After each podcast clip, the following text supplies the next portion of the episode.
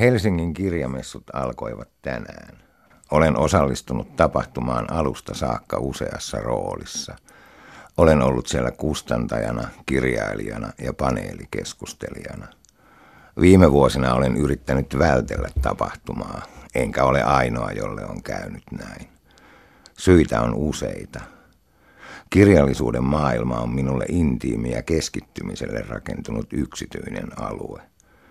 Messuilla 80 000 ihmisen kanssa saan paniikkihäiriöitä muistuttavan olon. Jouduttuani sinne viime vuosina olen halunnut nopeasti ulos. Toinen syy on kulttuurityöläisen normaali nykysaldo. En halua nähdä kymmeniä kirjoja, jotka välittömästi haluaisin, jos varaa on vain yhteen tai kahteen. Viime vuonna kävi jopa niin, että tulin kotiin kirjamessujen yhteydessä järjestettävän viini- ja ruokatapahtuman kautta ja toin mukanani kirjojen sijaan kolme juustonpalaa, joita sitten nautin viinin ja hyllyssäni odottaneen lukemattoman kirjan kanssa. Kolmas syy on kai kyllästyminen. Samojen tuttujen kanssa tulee vaihdettua samat kommentit vuodesta toiseen.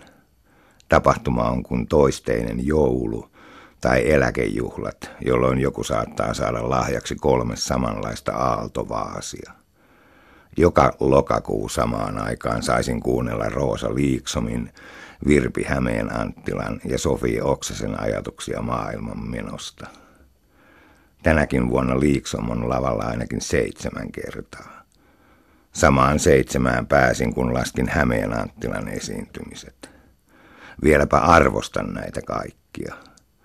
Liiksomin uusin, Everstinna, jo odottaa makuuhuoneessa, kunhan vaimo pääsee sen loppuun. Tutkija ja kriitikko Raymond Williams on eritellyt kulttuurin prosesseja käyttämällä jakoa vallitsevaan, jäänteenomaiseen ja orastavaan. Kirjamessut edustavat selvästikin hegemonista, vallitsevaa kulttuuria, vaikka siellä jonkun salin nurkassa puhujalavalla olisikin kokeellinen runoilija kuuden kuulijansa kanssa.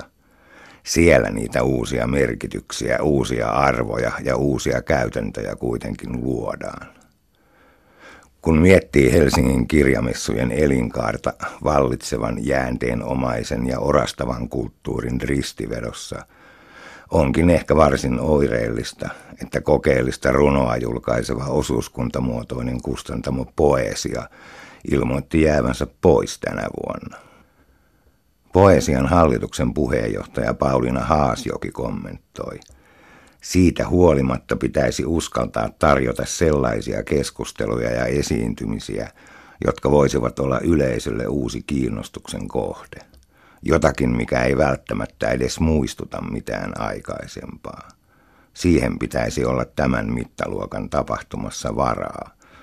Myös pienet yleisöt ovat arvokkaita ja jopa elintärkeitä kirjallisuudelle. Instituutioilla on tapana jähmettyä hyväksi havaittuihin toimintamalleihin. Helsingin kirjamessuilla ei välttämättä koeta muutospaineita, jos kävijämäärät kasvavat vuosi vuodelta. Muutos on kulttuurissa monitahoinen asia. Instituutiot ja rituaalit luovat yhteisölle tiettyä turvallisuutta, jota on vaikea vaarantaa tai rikkoa.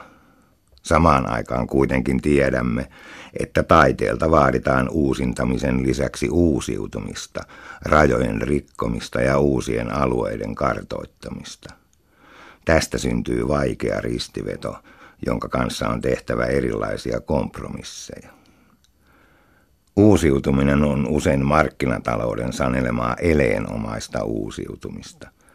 Väliin se muistuttaa hammasharja bisnestä. Joka vuosi on kehitettävä käänteen tekevä ja patenttoitu hammasharja, joka kuitenkin muistuttaa häkellyttävästi edellisen vuoden mallia. Eikä lopputulos todennäköisesti ole muuttunut mihinkään. Toisinaan uudistus on vakavasti tarpeen, Ajatelkaamme vaikka evankelis-luterilaista kirkkoamme, joka joutuu elämään ikiaikaisten messukirjojensa ja rituaaliensa kanssa jatkuvan yhteiskunnallisen muutospaineen alaisena. Se myös kipuilee asian kanssa näkyvästi. Helsingin kirjamessut ei taida paljon kipuilla. Kävijämäärät riittävät. Mutta hajaääniä alkaa kuulua. Esimerkiksi runoilija ja toimittaja Karri Kokko kirjoitti maanantaina Facebook-päivityksessään, voisiko kirjamessujen asetelman kääntää toisinpäin? Siis niin, että järjestetään lukijamessut, jossa kustantajat ja kirjailijat maksavat siitä, että pääsevät tapaamaan kirjojensa lukijoita. Ihan vain ajatuskokeena lukijat lavalla ja kirjailijat ja kustantajat yleisöön tekemään kysymyksiä. Olisihan se vaikuttava näky. Isolla lavalla muutama hassu lukija, joiden pelkoja ja unelmia sadat kirjailijat ja kustantajat herkeämättä kuuntelevat. Ajatuskokeet ovat tärkeitä. Taide usein syntyy ja elämäkin voi muuttua niiden myötä. Jo nyt huomaan haluavani takaisin kirjamessuille. Voisin esiintyä lukijana lavalla, tuoda hyllystäni kymmenen kirjaa, jotka ovat muuttaneet elämääni, ja yrittää analysoida yleisölle sitä, mitä tuo muutos on ollut. Esityksen jälkeen sitä hievahtamatta seuranneet Liiksom, Hämeen, Anttila ja Oksanen ja ehkäpä Kokkokin esittäisivät minulle lukuisia kiinnostavia kysymyksiä.